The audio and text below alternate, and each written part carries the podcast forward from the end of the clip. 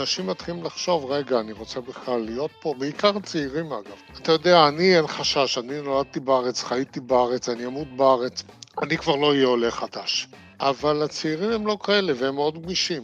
עכשיו, הם בקלות אה, יכולים לעבור, ומרכז הכובד של ההייטק הישראלי יכול לעבור לחו"ל. וכמו שאמרתי, חלק מהדברים הם סמויים מהעין, אז נדמה לך שעוד לא קרה כלום. אבל זה קורה.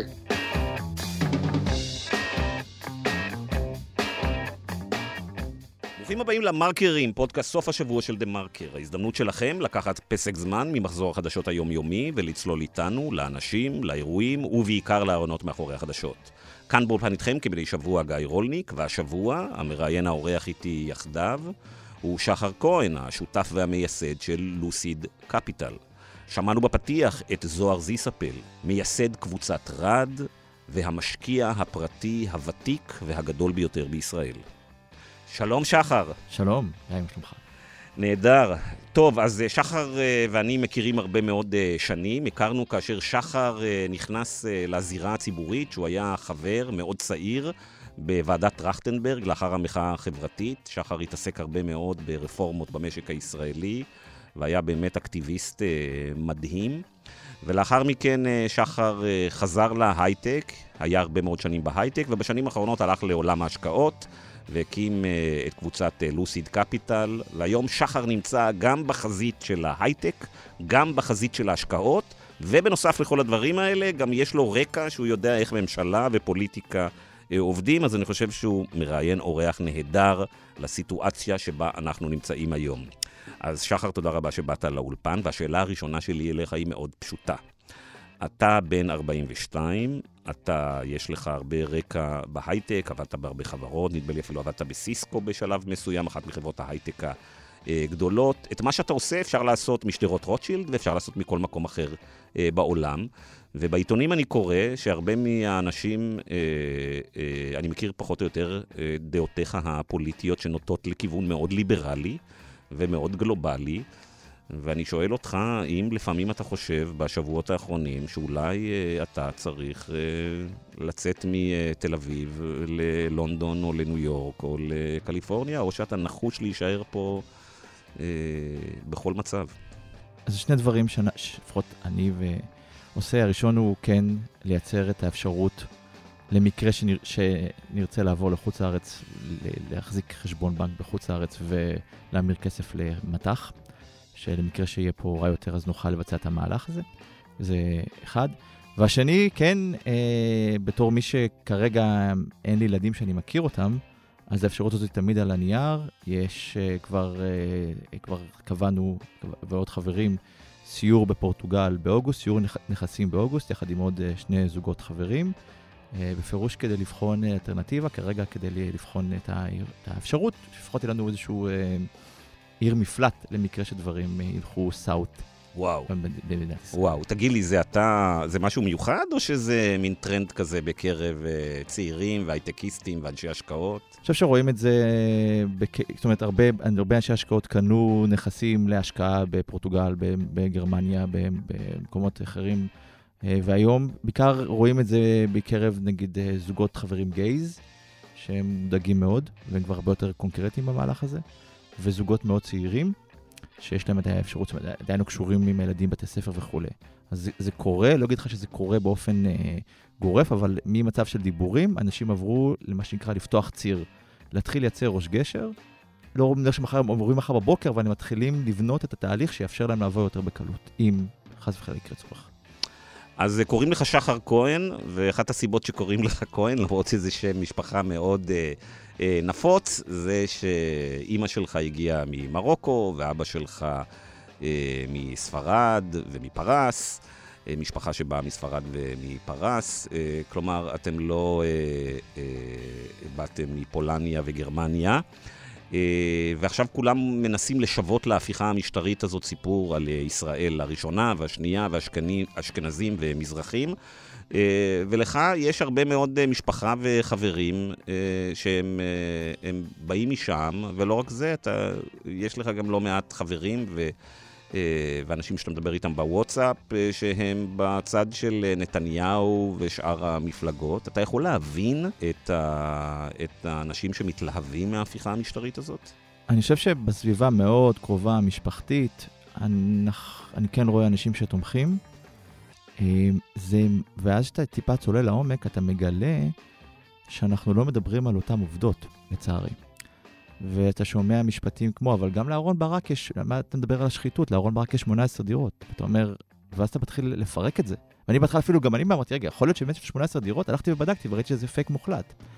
ו, או למשל שאחד מקרובי המשפחה מאוד קרובים אליי העביר לי טרום הבחירות, תמונה של יאיר לפיד ולי לפיד עם צלב. והוא אומר לי, הנה תראה, הם לא יהודים, כמובן שזו תמונת פייק.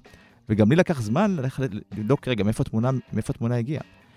וברגע הזה הבנתי שבעצם we are מה שנקרא doomed, כי ברגע שהבנתי עד כמה המכונה של הפייק והמכונה של הרעל משפיעה, למרות שבקרב, בוא נגיד, האנשים שאני מסתובב איתם ביום-יום, בהייטק, הם פוסט, מיד זה כזה זלזול. לא יכול להיות שמישהו מאמין לזה. אנשים מאמינים לזה, וקרובי משפחה שלי מאמינים לזה. ואם לא הייתי שם והם לא סומכים עליי שהייתי אומר להם זה פייק, והנה המקור, הם מאמינים לזה. חושב שזה גם, גם בנט אמר את זה בריאיון, שהוא גם הוא זלזל בזה בהתחלה, הוא סיפר את הסיפור על, ה, על אה, בה"ד 1, שהוא נשא נאום וצוערת התעלפה. היה שם 14 שניות שהוא חיכה שירימו אותה וייתנו לה מים. וכשהוא חזר מבה"ד 1 חזרה למרכז, הוא קבל מלא וואטסאפים. מצטער שמה שעשו לך, איזה, איזה, איזה גסות רוח. מתברר שבינתיים אנשים שאלה אה, הפיצו את הסרטון שבו אה, ב-14 שניות האלה שורקים בוז לבנט. השתילו שם את הבוז. והדבר הזה אני חושב שבנט זלזל בו, ועכשיו הוא עושה מהלך מאוד יפה, אני חושב, עם המהלך הזה, ואני רואה כמה קל לאנשי ישראל הליברלית לבוא ולהמעיט אה, בערך הדבר הזה, אני רואה את זה מחלחל, משפיע, ואז בעצם נוצר מצב שהרבה מאוד מהשיחות שלי עם קרובי משפחה מאוד קרובים, הם בסגנון של אתה שטוף מוח, לא אתה שטוף מוח. והתשובה שלי אומרת להם, אוקיי, יכול להיות שאני שטוף מוח. ויכול להיות שכל מעגל הייטקיסטים ו- ואנשים שיזמים ועורכי דין, אבל למי, ההיסטוריה מוכיחה, למי יותר קל לשטוף את המוח? לאלה שגרים בפריפריה וסיימו פחות שנות לימוד, או לאלה שבעצם גרים בעלית הכלכלית ובעצם הם אלה שמוכרים סיפורים, אלה שמוכרים חברות, אלה שמעסיקים עובדים, למי, למי ההיסטוריה הוכיחה שיותר קל לשטוף את המוח? אתה יודע, אני לפני uh, שנה ומשהו התפוצצתי על נפתלי בנט ב... אה, בעיתון על זה שהוא באמצע הקורונה אה, רץ לפייסבוק, להנהלה של פייסבוק, ובמסגרת המלחמה בפייק ניוז, ולשכנע אנשים להתחסן, הוא הלך לפייסבוק. ואני אמרתי לו, אמרתי, אדוני ראש הממשלה, מה אתה עושה? אתה הולך למשרדים של מפיצת הפייק ניוז העיקרי, במקום לשים עליהם רגולציה, במקום להגיד איך זה שישראל היא המקום היחיד שלא מרסן את הכוח של החברות האלה, אז uh, רשתות חברתיות זה הנושא, uh, אחד. שכתבתי עליו אולי הכי הרבה. בשנים האחרונות, עד לפני ההפיכה המשטרית. ודברים uh, אחרים. אתה שותף לדעתי שחלק גדול ממה שאנחנו רואים היום בפוליטיקה נובע מכמות ה... הזבל האינסופית שאנחנו מוצפים בה גם בפייסבוק, גם בטוויטר וגם בוואטסאפ? בוודאי, אני חושב שזו בעיה עולמית, זה אולי האיום הכי גדול על העולם, יותר מלחמה, מלחמה גרעינית נוספת. זה בעצם החוסר היכולת לנהל שיח יותר, כי אין יותר אמת, אין יותר עובדות. כל צד בטוח, צד שאני מדבר איתו בטוח, שלאהרון ברק יש 18 דירות. יש לו, הוא אמר בריאיון, דרך אגב, שיש לו אחת, חצי, כי הוא נשוי. וככל שגם הטכנולוגיה מתקדמת, ובעידן ה deep fake, שאפשר להלביש אה, נאום על פנים של מישהו אחר, ואפשר לומר לצ'אט GPT, תכתוב לי עכשיו פוסט בסגנון יאיר לפיד שמכפיש מזרחים, והדבר הזה עובר דרך ערוצי, דרך הרשתות החברתיות והוואטסאפים והטלגרמים והמקומות האלה, זה המקומות שבהם כבר נוצר מצב שאנשים מסביבי אומרים לי, אני לא מאמין ל- לא ל-11, לא ל... לא, לא 12, הם כולם שפוטים של השמאל, אני מאמין למה שאני מקבל מהחברים שלי בקבוצות שלי בוואטסאפ ופייסבוק. אוקיי, אה, פה אין מקום לפייק, אנחנו מדברים רק עם אנשים שיש להם מקצוע וניסיון ארוך בדברים שהם מדברים עליו, והמרואיין שלנו אה, היום, אה, שכבר הצטרף אלינו ונמצא איתנו כאן, הוא זוהר זיספל. זוהר הוא ללא ספק אחד ממייסדי ואבות ההייטק הישראלי, הוא מוכר כקבוצת רד. אבל למעשה יש עשרות חברות שקמו בתוך קבוצת רד, ולפני כמה שנים אפילו היה מחקר שהראה שחלק עצום מההייטק הישראלי, גם חברות שבהם זוהר ואחיו יהודה לא השקיעו, זה חברות שבעצם הוקמו על ידי אנשים שפרשו מקבוצת uh, רד. ורצינו לשמוע היום uh, מזוהר מה קורה בהייטק הישראלי ומה קורה uh, בכלל במדינת ישראל. אז שלום לזוהר זיספל. שלום רב.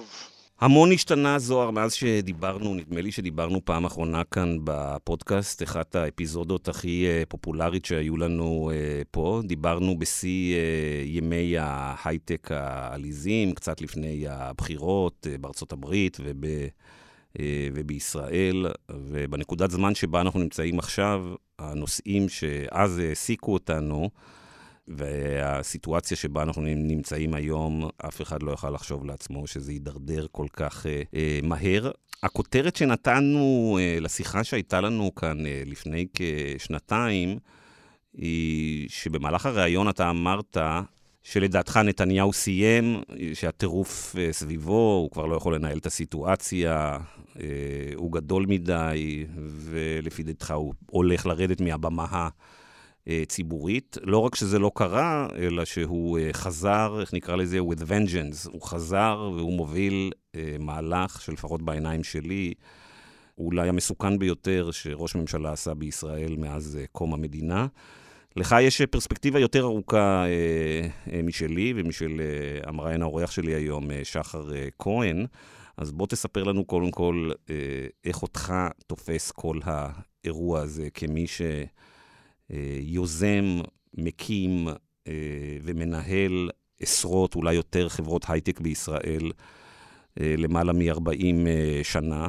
אולי אחד האנשים הכי משמעותיים בבנייה של ההייטק הישראלי, ופתאום יש תחושה שאנחנו הולכים לעשות דברים שישמידו פה הרס מוניטין ו...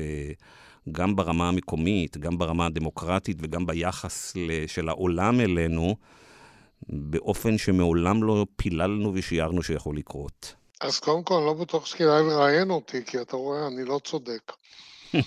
אבל לעצם העניין, אני, אתה יודע, די מדוכא ודי אה, די מוטרד ממה שאני רואה, ואני לא אוהב את זה בהרבה רמות. הבלגן הזה לא ברור לי לאן הוא יוביל אותנו. נראה לי שביבי פה התחיל מהלך, ועכשיו אני לא בטוח שהוא לגמרי שולט בו כבר, והוא הולך למקומות לא טובים. זה ברור, זה טוב לא יכול לצאת מזה. אולי, אני יודע, אולי דווקא יבינו אחרי כאן, שבעצם הקיצוניים האלה הם קיצוניים מדי, אבל הייתה לי איזו אופטימיות שה... באנשים הקיצוניים האלה שיגיעו לממשלה, אז האחריות תשב עליהם והם יתנהגו קצת יותר בצורה זהירה, אבל אני לא רואה את זה קורה. אז בוא נתחיל קודם כל, אה, אתה אה, מושקע בעשרות חברות ואתה מכיר משקיעים בכל העולם ובישראל. קודם כל, תן לנו עדכון מה מצב ההייטק הישראלי כרגע, איך המשקיעים בעולם רואים את זה, איך היזמים והמנהלים שלך רואים את זה. ובהנחה שהרכבת הזאת ממשיכה לדהור ולא נעצרת, איך ייראה ההייטק הישראלי פה אה, בטווח הקצר, הבינוני והארוך? טוב, תראה, ההייטק הישראלי הוא מאוד חזק, וגם כלכלת ישראל מאוד חזקה. אז ייקח קצת זמן לקלקל אותה, יש פה הרבה ספיירים. אבל אני אגיד לך מה הדברים, בוא, נדבר על ההייטק, שזה דבר שאני מבין בו הכי טוב. הדברים החשובים באמת הם אלה שהם רחוקים מהעין. הדברים הסמויים. קודם כל, חברות חדשות שקמות היום, הן נרשמות בדלאוור, הן לא נרשמות בתל אביב. זה משהו שיהיה לו השפעה לטווח ארוך. הוא לא משפיע מיידית בשום צורה, אבל בעוד 15 שנים שהחברות האלה יצאו להנפקה או יצאו לאקזיט, אז אתה תראה את זה. הדבר השני שקורה, זה אתה רואה אצל עורכי הדין רשימה ארוכה של כל הסטארט-אפים שרוצים לעשות מה שנקרא היפוך שרוול, כלומר להפוך חברה ישראלית לחברה אמריקאית. וזה די פשוט. זאת אומרת, היום יש מסלול ירוק, אתה מלא כמה טפסים וזה קורה. עכשיו, זה תהליך גם הוא מאוד מסוכן כמובן, כי הנכסי, אתה חברה רשומה בארצות הברית, בסופו של דבר הנכסים יהיו גם בארצות הברית, ו... חלק מעורכי הדין אומרים לי זה לא כך פשוט, אבל הם לא מבינים מה זה, הם לא מבינים. זאת אומרת, נכון הדבר שמה שפיתחת בארץ הוא IP ישראלי, אבל חברה שגדלה ב-50-70 אחוז לשנה, אז תוך שנתיים-שלוש אתה יכול לגרום לזה שיהיה הרבה יותר טכנולוגיה ופיתוח בארצות הברית, ואתה גם אחרי שנתיים-שלוש בלאו הכי מה שפיתחת בארץ לפני שנתיים-שלוש כבר די לא רלוונטי בחברות כאלה, והופה, החברה הזאת נהייתה אמריקאית. והמשמעות בהמשך שהחברה הזאת היא לא אמריקאית, היא קודם כל שכאשר יהיה שם איזה אירוע הוני, היא כנראה תשלם הרבה פחות uh, מס בישראל, והיזמים אולי uh, ישלמו מס פחות בישראל. זה בשלב הראשון, ובשלב השני, אולי גם חברה אמריקאית בהדרגה, גם רוב העובדים יזלגו מישראל לחו"ל. נכון. תראה, חברות הייטק היום, שמסתכלים עליהן, בנויות כך. בעצם בדרך כלל המבנה הרגיל הוא שהפיתוח וחלק מהאופריישן הוא בארץ, השיווק והמכירות הם בארצות הברית, וההנהלה היא מטיילת בין המקומות, בדרך כלל, אם, אם הם ישראלים אז זה בארץ, אבל באופן טבעי הם תקופה מסוימת מבלים בארצות הברית, חיים בארצות הברית, כדי לקדם את השיווק והמכירות וכן הלאה. עכשיו זה קל מאוד להגיד, טוב, אנחנו כבר בארצות הברית, כבר נישאר שם. ואז בעצם יש לך מצב שנשאר בארץ רק הפיתוח, והפיתוח, כמו שהסברתי, אחרי שנתיים-שלוש, יכול להפוך להיות חסר משמעות. אז החברה הפכה להיות אמריקאית, ואז כל המס יהיה בארצות הברית. היזמים גם הם בדרך כלל יישארו כבר בארצות הברית. גם הם לא ישלמו מס בארץ. העובדים שיישארו בארץ ישלמו מס בארץ, אבל זה יכול להיות כבר מיעוט. בוא נשאיר רגע בעניין את הצד של המיסוי ואת כל הדברים האלה. מה מפחיד אותך? מה מפחיד את היזמים שלך, את היזמים שאתה משקיע בהם, ומה מפחיד אולי את העובדים של החברות האלה יותר מכל במה שאנחנו רואים בחודשיים האחרונים? הבלגן, החוסר שליטה, זה, זה נראה מאוד רע. אנשים מתחילים לחשוב, רגע, אני רוצה בכלל להיות פה, בעיקר צעירים אגב. אתה יודע, אני אין חשש, אני נולדתי בארץ, חייתי בארץ, אני אמות בארץ, אני כבר לא אהיה עולה חדש. אבל הצעירים הם לא כאלה והם מאוד גמישים. עכשיו, הם בקלות אה, יכולים לעבור, ומרכז הכובד של ההייטק הישראלי יכול לעבור לחו"ל. בנינו פה במשך עשרות שנים הייטק מאוד חזק, זה ייקח זמן, זה לא ביום אחד קורה, וכמו שאמרתי, חלק מהדברים הם סמויים מהעין, אז נדמה לך שעוד לא קרה כלום. אבל זה קורה. מה שאגב כן קורה ורואים אותו זה שעוברים כספים הברית. זה אני, אני יכול לספר לך, בכל מועצת נהלים שאני נמצא בה היום, תמיד יימצא איזשהו דירקטור שיעלה את השאלה למה בעצם אנחנו מחזיקים, החברה מחזיקה את הכסף בארץ ולא מעבירה אותו לחו"ל. ואז מתחיל דיון וכולי, וזה נגמר בזה שאולי ה-CFO אומר, תראו, בארץ אנחנו מקבלים ריבית יותר גבוהה, ושואלים אותו כמה, הוא אומר, זה נגמר בזה שהוא אומר בעצם אחוז אחד יותר גבוה, אז אומרים לו, בשביל אחוז אחד, למה בכלל לקחת את הסיכון? בלחיצת כפתור הכספים עברו. אמרת, זוהר, שהכי מטריד אותך הבלגן. הבלגן התחיל בחודש האחרון.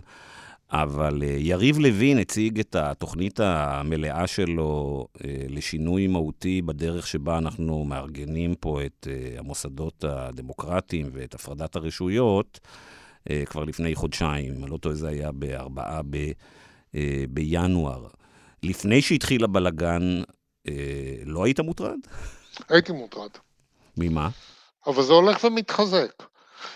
כי אני בעיקר הייתי מוטרד כשראיתי לא מה הוא רוצה לעשות, בהתחלה גם לא הבנתי את כל מה שהוא רוצה לעשות, לקח לי גם זמן להבין, אבל האופן שבו הוא עושה את זה, הדהירה הזאת, הצורה ההיסטרית שבה הוא מנסה לעשות את השינוי, יוצרת מצב של חוסר יציבות. אלן זוהר, שחר כהן, לוסית קפיטל. רוצה לשחק את uh, תפקיד ה-Devil Advocate ולומר לך שאני הייתי שבוע בכנסת ודיברתי עם יוצאי שר האוצר, והם אומרים את הדבר הבא. בסוף משקיעים הולכים לאיפה שיש כסף. ועובדה, סין בפירוש לא דמוקרטיה, משכה אינסוף השקעות זרות במהלך השנים האחרונות. וגם בישראל, אפילו יותר מזה, אתם אומרים, ש... אתם אומרים שהרפורמה תחליש את המטח, השקל אה, נחלש, זה מעולה להייטק. בשנייה אחת הברן, הקצב הצריפת מזומנים של החברות שלך ירד ב-10%. אז זה בכלל טוב. מה יש לך לומר על זה? תראה, אני לא משקיע בסין. ואם תסתכל על מה שקורה בסין, נכון, משקיעים שם, אגב, היום פחות, אבל אם תיקח למשל את הליבאבא ותשווה אותה לאמזון, שתי חברות מקבילות, תסתכל על הנתונים, אז אתה תגלה שהליבאבא נסחרת במחיר הרבה הרבה יותר נמוך עבור תוצאות יותר טובות. זה התוצאה, לא... נכון, משקיעים גם בסין, אבל יש פרמיה מאוד שלילית על השקעה בסין. עכשיו, אני הייתי פה משנות, תחילת שנות ה-80, אני זוכר, היה דיסקאונט ישראלי במשך הרבה מאוד שנים. בשנים האחרונות הייתה אפילו פרמיה ישראלית. אנחנו נחזור לדיסקאונט ישראלי, נכון, יהיו עוד אנשים שישקיעו, אבל הם ירצו לראות את זה, ב... הם ירצו לקבל את, המחיר, את, הת... את הסחורה בחצי מחיר. זוהר, אחד הדברים שאותי הכי מטרידים, אבל אולי אני מפספס כאן, זה לא רק העניין של הפרמיה ושל הדיסקאונט, כלומר שמשקיעים יחששו שיום אחד אה, הממשלה בישראל תעשה לחברות ולסקטור העסקי מה שממשלת סין פתאום מתעוררת ו, אה, ועושה, כלומר שכללי המשחק לא כל כך אה, ברורים, והרי אנשי ההפיכה המשטרית בכלל הם אומרים שהם רוצים בית משפט שבו דווקא תהיה יותר ודאות לגבי כללי המשחק. אבל מה שאותי מטריד הוא שישראל כולה צועדת בתוואי פחות ליברלי, יותר אוטוקרטי, אה, תקבל גם תדמית כזאת בהדרגה בעולם, ושדור צעיר של אה, יזמים, לדעתי נשאר כאן בישראל בשנים האחרונות הרבה מאוד בגלל שיקולים של אה, משפחה, בגלל שהמשפחה נמצאת כאן בסוף היום. מי שיכול לבחור, הרבה פעמים זה בגלל המשפחה. ופתאום אנשים, יש שאלה של חילופי דורות, ופתאום אנשים נתחיל לזלוג, כמו שזלגו אנשים לאורך שנים ממדינות אה, אחרות, וזה יכה יותר מכל בהייטק הישראלי. נכון, אני בהחלט מסכים איתך. אצלכם אה, בחברות ראיתם, אה, נגיד שמענו ממנכ"ל צ'ק וחברות שבהם מגיעים עובדים, כרגע בעיקר להט"בים, או גם אחרים, מבקשים יותר עזרה ברילוקיישן? פגשתם אה, נגיד יותר פניות מעובדים שמתעניינים במדיניות של החברה? האם החברה מתכוונת לעזור ברילוקיישן בחברות שאתה משקיע בהן? לא, לא ראיתי את זה בחברות שלי, אבל יכול להיות שזה קורה שם מתחת לשטח. זה, זה לא... היום עובדים מאוד קל להם לעשות רילוקיישן. אם עובד באחת מחברות ההייטק, שלי או לא שלי, רוצה דווקא לעבוד במדינה אחרת והוא עובד טוב, בקלות אה, המעבר מתבצע. זוהר, אתה יכול לשתף אותנו, אני מניח שאתה, יש לך הרבה מאוד uh, מכרים ואנשי עסקים שאתה עובד איתם uh, בחו"ל, שבטח שואלים אותך שאלות, בטח יש לך שיחות איתם, אז uh, קודם כל, מה הם שואלים אותך? ולא פחות מסקרן אותי הוא מה אתה עונה להם. כששואלים אותך, אה, תגיד זוהר, מה קורה אצלכם שם? תראה, אני מנסה להימנע מהשיחות האלה, אז זה לא כך הרבה קורה לי, אבל שואלים מה קורה אצלכם, אה, ואני מנסה להרגיע. להגיד לך שאני מצליח? לא. אבל הם פחות מוטרדים, הם לא חיים פה. מה כן מטריד אותם? הם שואלים את עצמם האם מדינת ישראל זה חלק מעולם ההייטק, או זה הופך להיות איזה משהו ספציפי שהם צריכים לחשוש אם להשקיע בו או לא להשקיע בו. תראה, היום בכלל תקופה קצת יותר קשה בהייטק. משקיעים פחות נותנים להשקיע וכן הלאה. אז אם נוסף לכל השיקולים האחרים שלהם, יש להם גם שיקול של רגע, בישראל יש איזה חוסר ודאות, ויש הזדמנות להשקיע בחברה בישראל או חברה בסיליקון וואלי, כל הדברים האחרים דומים, אולי בישראל קצת יותר טובים, להשקיע בחברה בסיליקון וואלי. זה התהליכים שאני חושש מהם. יש איזו מקבילה, שאתה מסתכל על אה, יעדי השקעה אה, בכלל אה, בעולם, הם יכולים להגיד ישראל עכשיו, זה, יש סכנה שהיא תהפוך למשהו כמו איזו מדינה אחרת? לא, אני לא רואה מקבילה, כי המדינות שלנו בדרך כלל לוקחים את ההגבלה אליהם, כמו טורקיה, לא היו מדינות שהיה בהן הייטק. המקבילה היחידה שיש זה אולי סין דווקא. על סין לחלק מהחברות קשה מאוד לוותר, כיוון שזה השוק הכי גדול בעולם. אז גם מישהו שלא אוהב את ה... איך נקרא לזה? את העוצמה והשקיפות של המוסדות, הדמו, המוסדות הסינים, הרבה אנשים אומרים לו, אוקיי, אבל אני צריך להיות בסין מכל מיני סיבות, בגלל השוק שלהם, בגלל שזה כוח עבודה, בגלל, בגלל הרבה סיבות שאולי לישראל יש פחות. יש לנו טאלנט, יש לנו כישרון אדיר. אבל אה, אין איזה חובה ל, ל, ל, לחברות להיות כאן. סך הכל אנחנו די קטנים, בל נשכח זאת. אתה מרגיש שיש כבר איזה נזק שקרה מהחודש האחרון, שהוא ממש כבר נזק שקשה יהיה לתקן, גם אם נצליח לעצור את ההפיכה המשטרית הזאת, או שאם uh, בסופו של דבר תושג פשרה? נוצר כבר חוסר ודאות. אצל משקיעים ואצל יזמים נוצר חוסר ודאות, ומאוד יכול להיות שהם יחשבו בפעם הבאה, אז הם, שיהיה להם נקודת החלטה, אז הם יחליטו לגייס את הכסף בחו"ל. כן. ובואו נחזור רגע למה של, לאיפה שהתחלנו בשיחה הזאת. עכשיו, לא רק כמשקיע בהייטק שמסתכל על מה קורה, אה, מהזווית שלך, כמי שעוקב אחרי הפוליטיקה, הכלכלה והחברה הזאת כבר הרבה מאוד שנים, אתה יכול להסביר לי מה קורה כאן? אני מאוד מוטרד. אני מאוד מוטרד כי מצד אחד באמת, כמו שאמרנו קודם, הם רצים.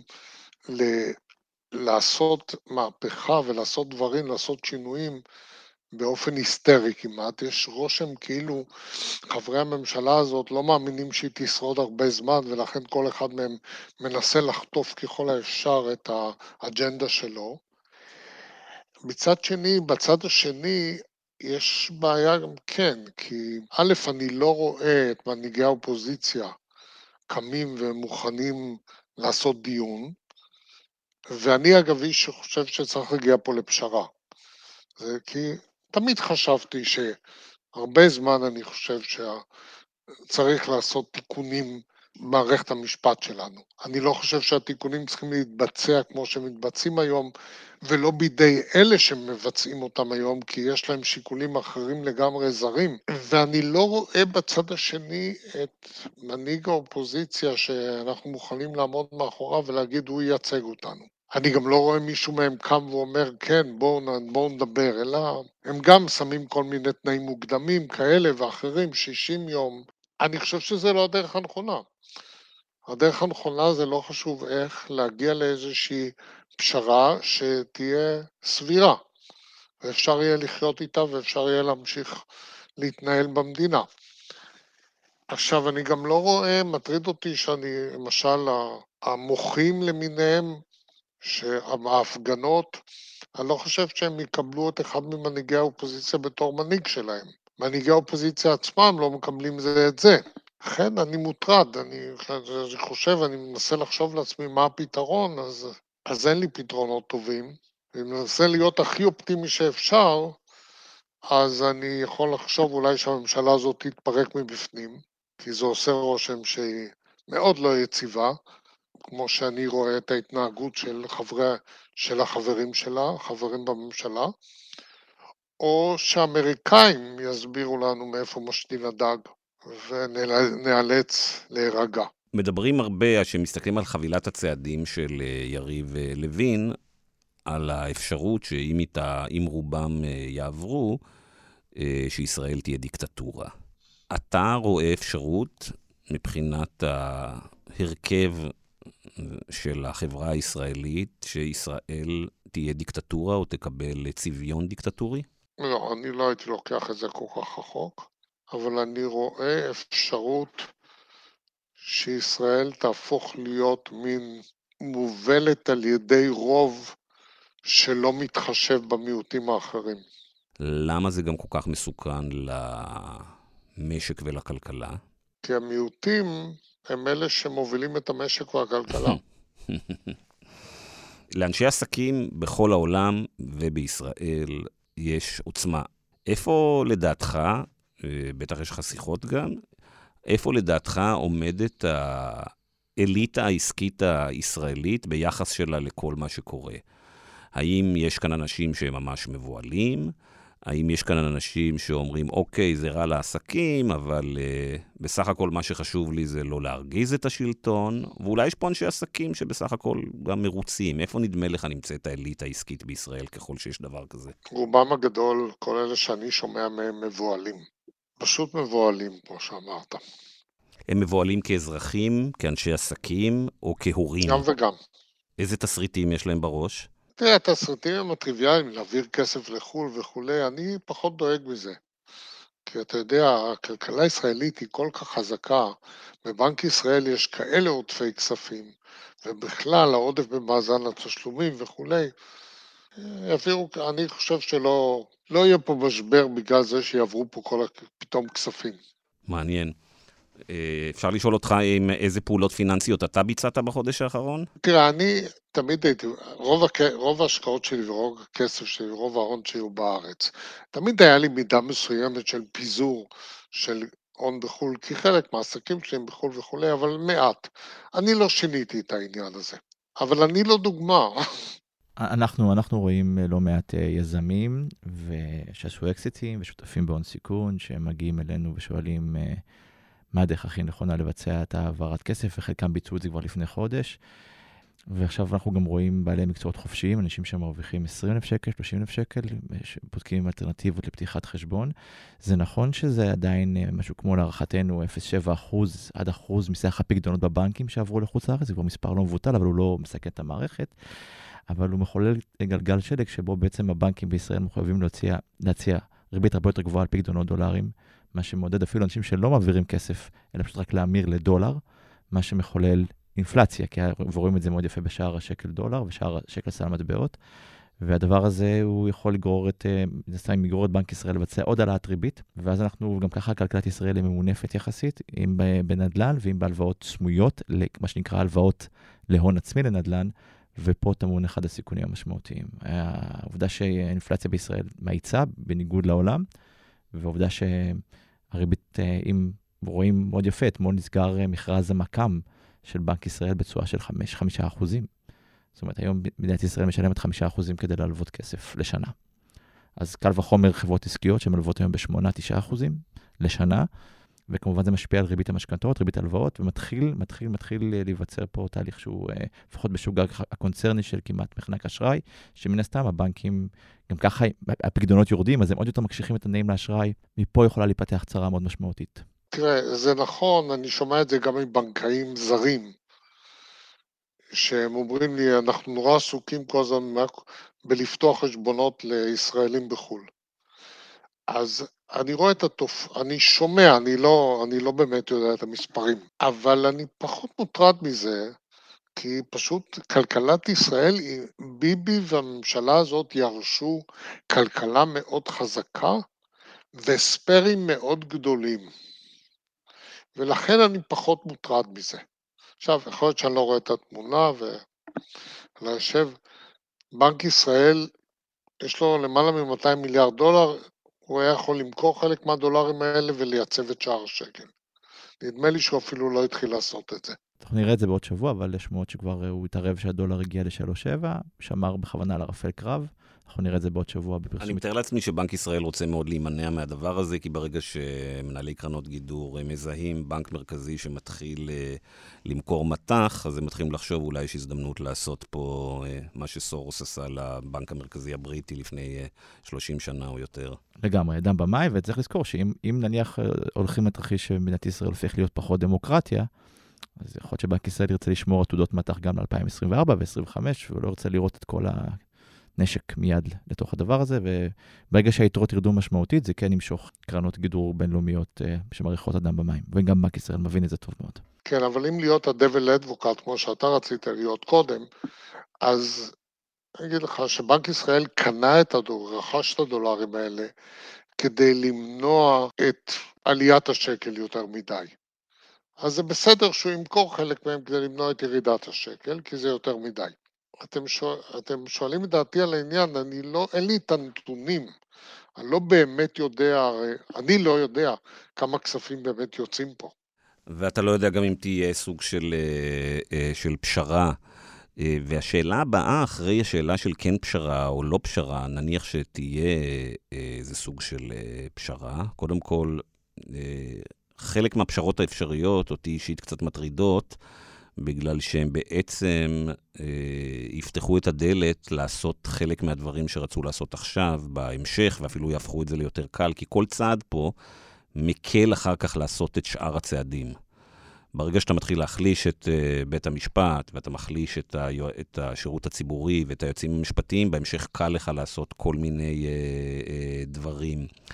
ולכן השאלה הנוספת כאן היא מעבר לשאלה של האם תהיה פשרה עכשיו או לא, היא מהו הסנטימנט הציבורי של הציבור כאן? האם יש פה יותר ציבור שמוכן לקבל אה, סוג כזה של מדיניות וסוג כזה של רעיונות?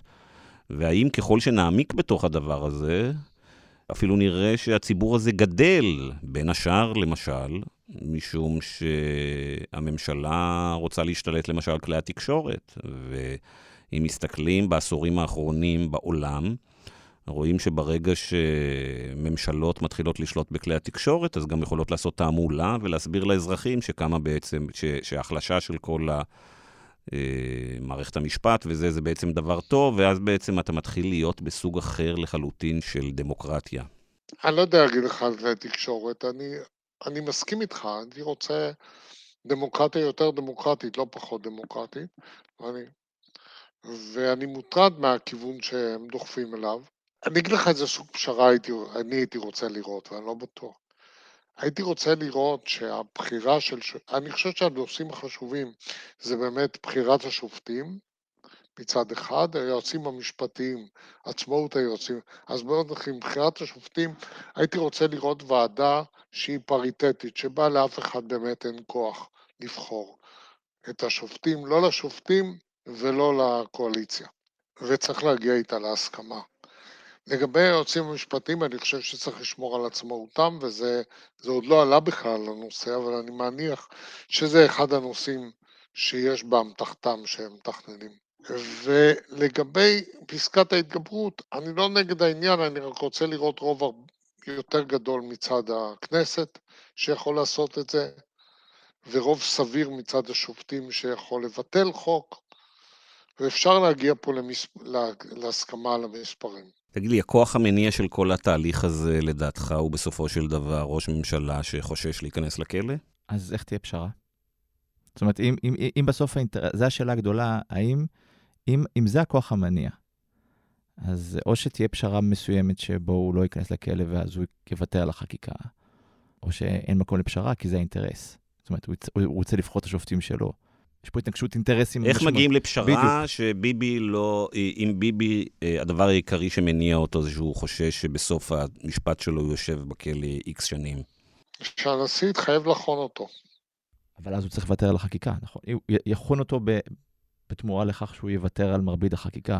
ואז בעצם אנחנו יוצאים לדרך חדשה, עם אה, מדינה שבעצם הוחזקה כבנת ערובה, והדרך לצאת מזה היה לבטל את אה, שלטון החוק אה, כי מישהו הצליח לסחוט אותנו, במקרה הזה ראש ממשלה.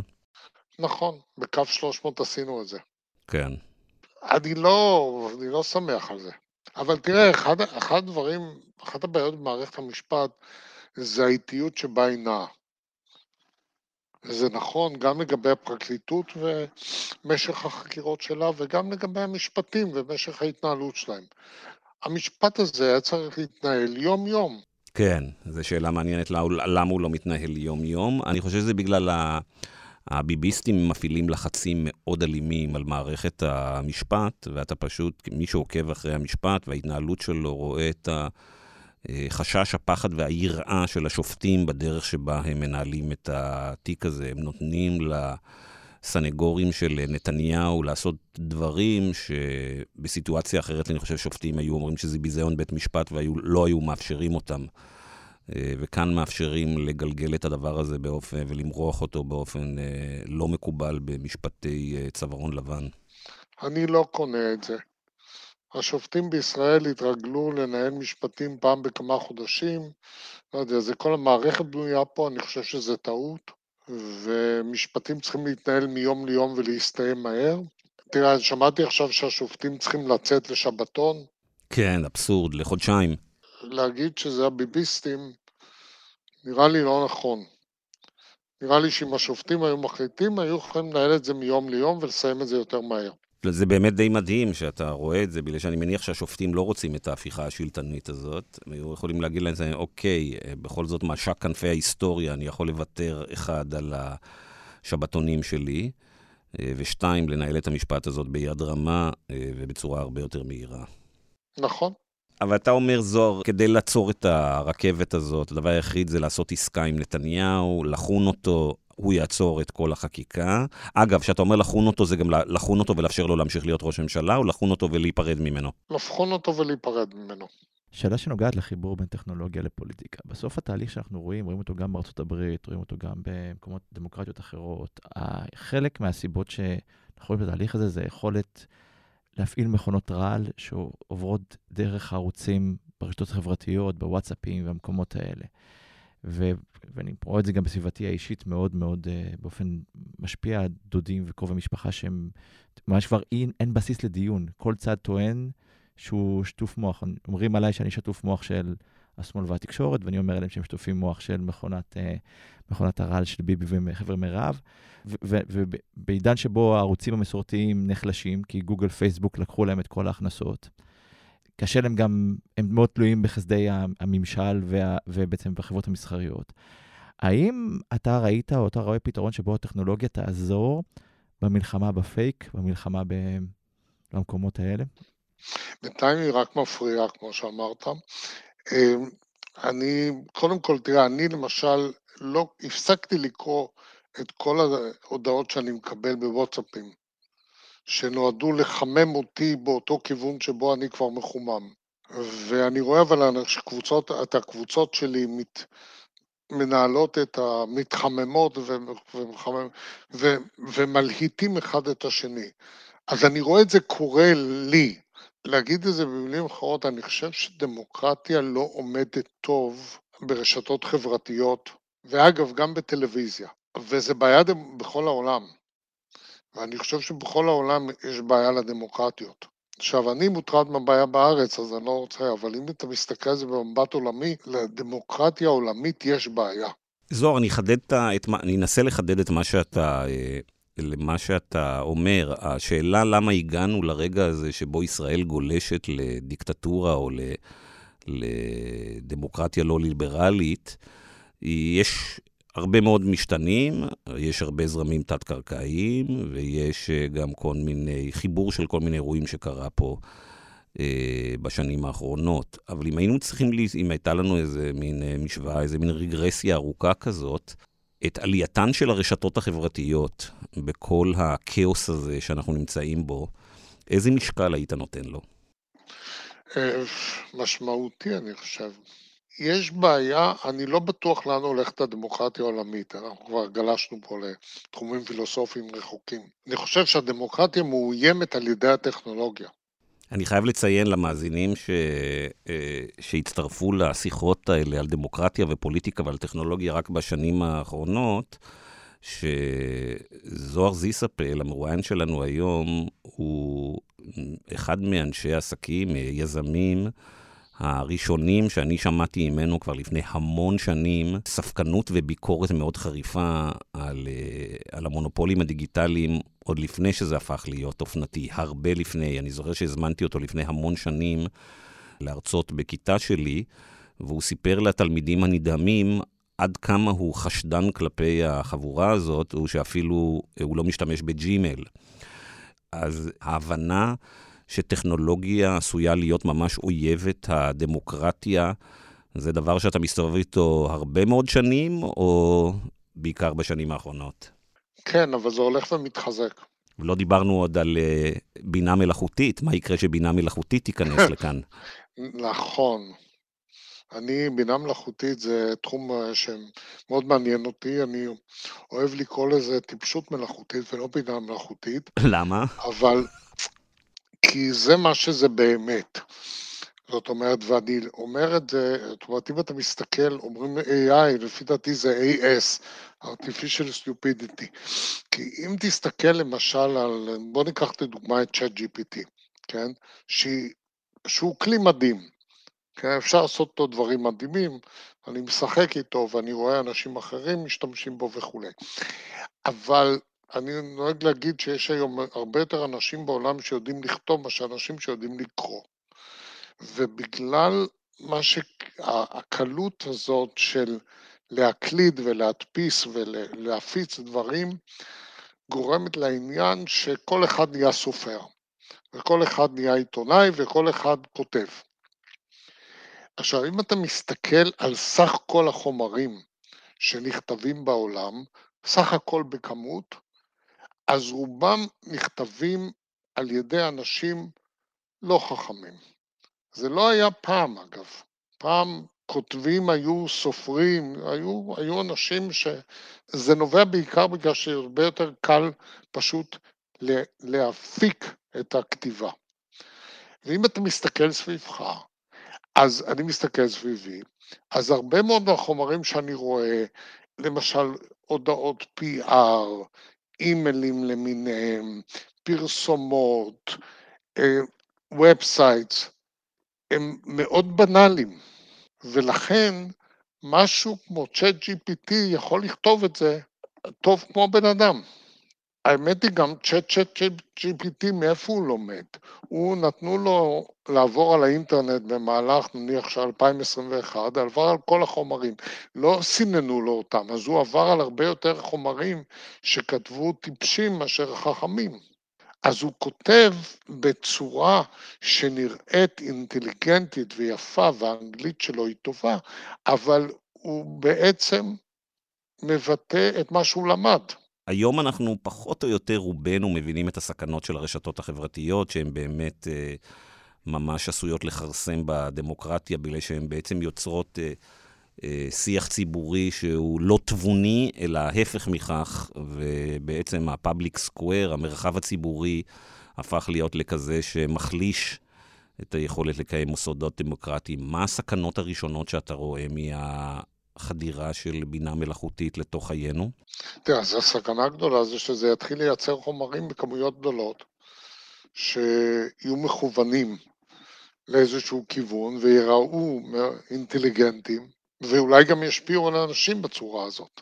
אם אתה משלב אותו עם, עם רשתות חברתיות, הוא יכול ליצור ברשתות החברתיות כמות אדירה של אינפורמציה ודעות וכן הלאה ולהשפיע. עכשיו, אני, אני רואה אבל פוטנציאל גדול ב-AI, ואני השקעתי בשנים האחרונות ב-AI וכולי, עכשיו כבר לא כך קל להשקיע, כי יש כבר, כולם זה הפך להיות uh, מאוד אופנתי וקשה למצוא חברות טובות. אז אני בעד העניין, אבל יש בו ללא ספק סיכון. אני חושב שגם אנחנו נראה את ה... אם דיברנו על האפקט של רשתות חברתיות ותוכן, אני מסכים, וגם תוכל מחר, אני מניח שזה כבר קורה, אה, תרצה למשל להפיק אה, פוסט פייק של יאיר לפיד. תוכל להגיד לצ'אט GPT, תן לי פוסט שאומר את זה ואת זה בסגנון שכותב אותו סגנון יאיר לפידי, או סגנון מסוים.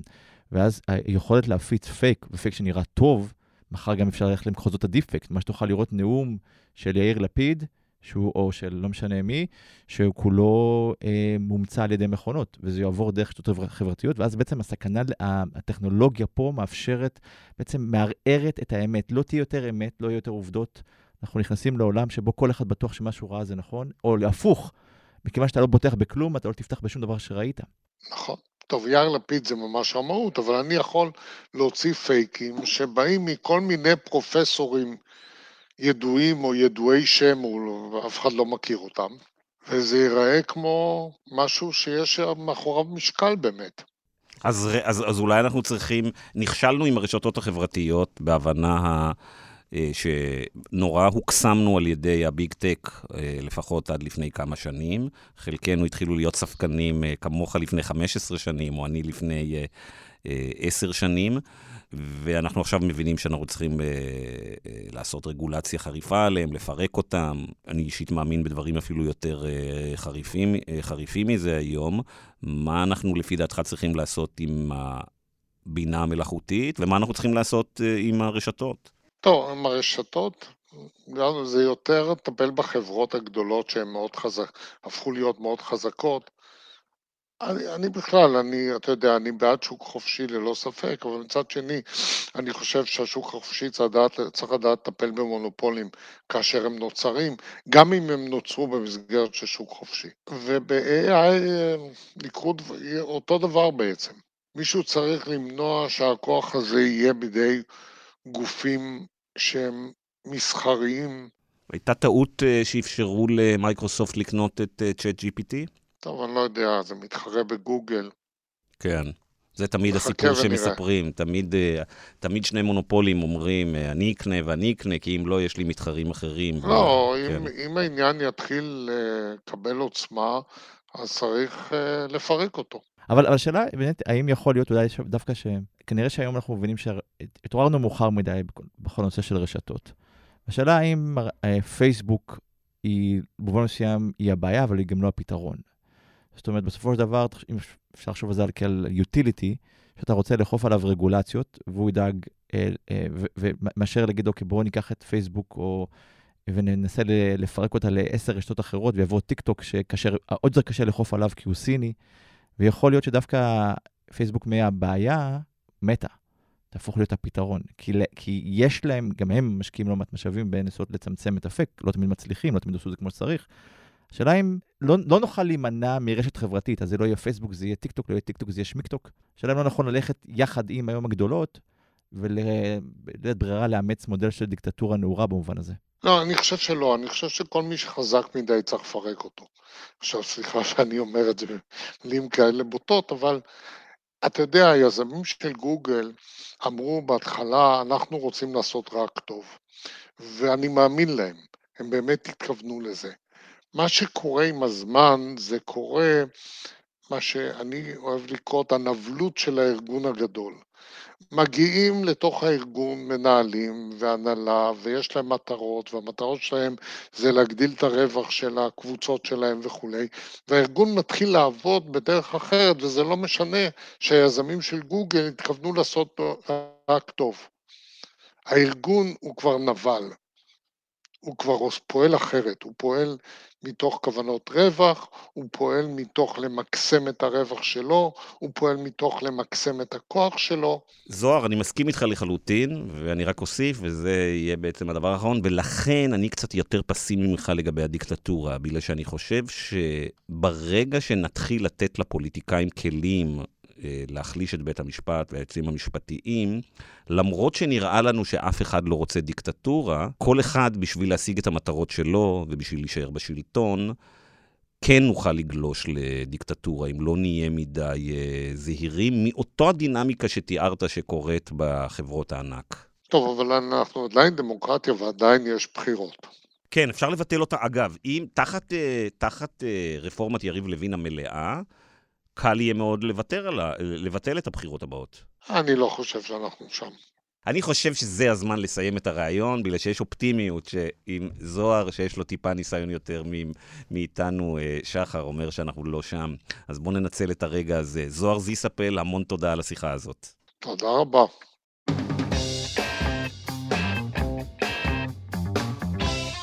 עד כאן המרקרים להשבוע. אם אהבתם את הפודקאסט, אל תשכחו להירשם בחנויות הפודקאסטים, כן, כן, של ה big tech ומפיצי הפייק ניוז, אפל וגוגל. אה, ספוטיפיי אה, פחות בשלב זה. תודה רבה לעורך שלנו, דן ברומר, תודה רבה לאברי רוזנצבי, תודה רבה למפיק אמיר פקטור, להתראות בשבוע הבא.